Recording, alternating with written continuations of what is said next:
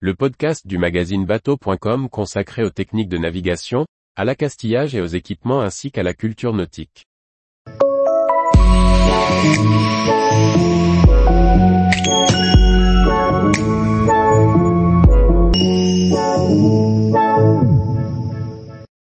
Vétille, un voilier riveté du 19e siècle qui régate toujours. Par Briag Merlet.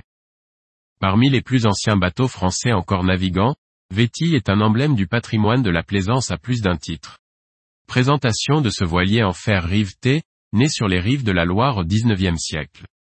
À l'heure de sa construction en 1893, Vétille est un bateau extrêmement novateur.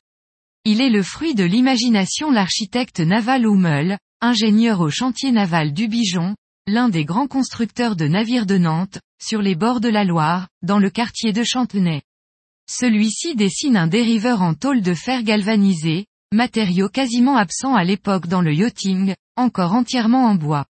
Le soudage étant complexe, on utilise alors un assemblage par rivetage à chaud, permettant de relier un squelette de structure en cornière à quatre tôles de seulement 2 mm d'épaisseur. Pensé pour la régate pour son armateur Jules Lévesque, Vétille, qui signifie avoir la bougeotte en parler nantais, respecter la jauge en vigueur à l'époque. Le voilier est doté d'un poids assez minime pour l'époque avec 1,35 tonnes pour 225 kg de dérive en fer et une longueur à la flottaison de 9,95 mètres.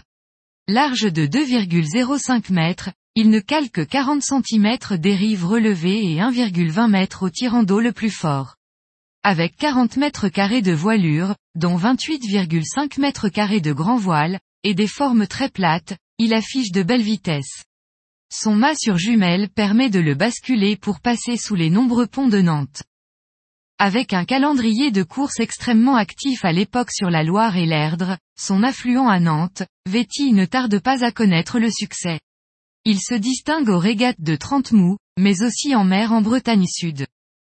En 1909, Vétille est transformé pour recevoir un roof en bois et une petite cabine, protégeant notamment un moteur Dion de 8 chevaux.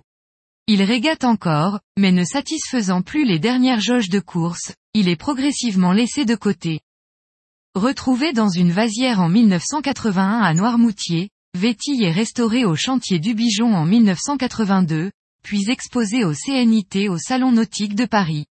Vétille est classé monument historique le 28 avril 1994. Le voilier est placé sous l'égide de l'association Amérami. L'association Erdre Voile Passion est aujourd'hui en charge de l'entretenir et de le faire naviguer. De nouveaux travaux ont lieu en 1997, puis en 2010 pendant deux ans. Tous les jours, retrouvez l'actualité nautique sur le site bateau.com. Et n'oubliez pas de laisser 5 étoiles sur votre logiciel de podcast.